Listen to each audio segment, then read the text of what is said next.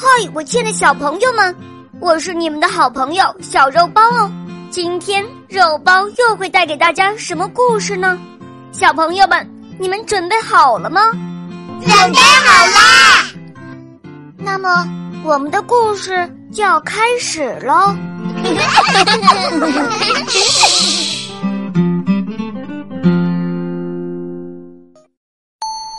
床边的小桔灯。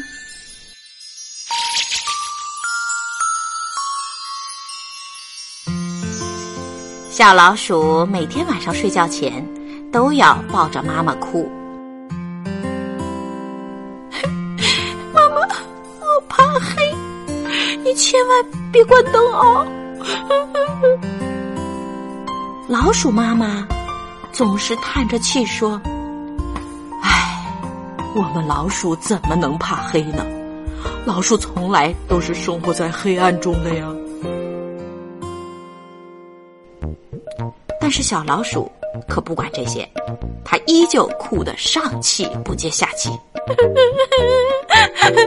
我就是怕黑猫，就是怕黑猫。你只要一关灯，我便会感到有一只大黑猫。用爪子挠我，老鼠妈妈没办法，她把一支蜡烛插在橘子皮里，就做成了一盏小桔灯。可是只点一盏小桔灯，小老鼠还是觉得不够亮。于是老鼠妈妈做了十盏小桔灯，床头放五盏，床尾放五盏。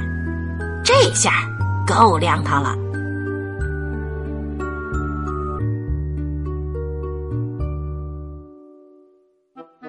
小桔灯的火焰一闪一闪的，橘子皮被烤出了好闻的味儿，又甜又香。小老鼠满意的笑了，它拉着妈妈的手，美美的睡着了。但是。老鼠妈妈却整夜整夜的睡不着觉，因为小桔灯的光像一样刺着他的眼睛，让他的头疼得好像要裂开了。老鼠妈妈只能不停的在心里数：一头羊，两头羊，三头羊。就算一直数到几千几万头羊，天都快亮了。他还是没办法入睡，就这样一天一天的小老鼠高兴的活蹦乱跳。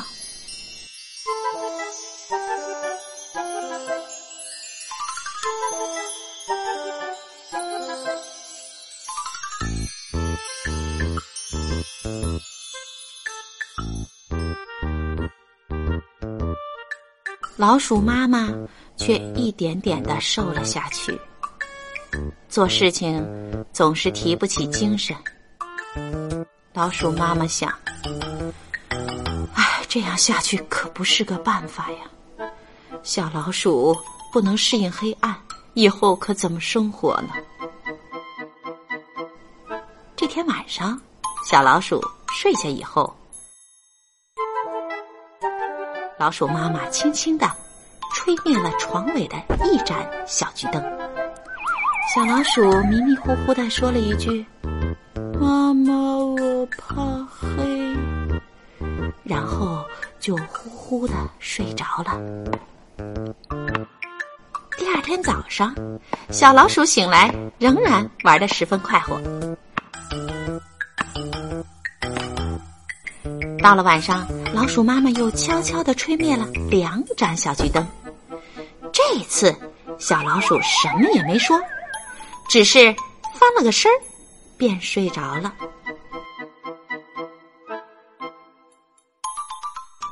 第三天晚上，老鼠妈妈吹灭了三盏小桔灯，小老鼠一点动静也没有。到了第十天晚上，所有的小桔灯都灭了，床头床尾黑洞洞的，小老鼠低声打着呼噜。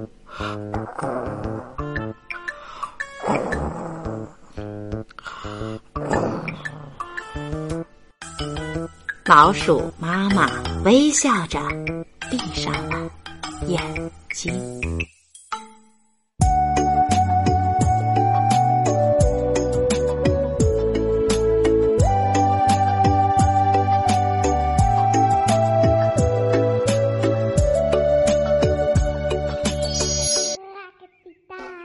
亲爱的小朋友们，今天的故事就讲到这儿了。更多精彩的故事，请关注我们的微信公众号，请搜索“肉包来了”，加入我们吧。我们明天再见哦，拜拜。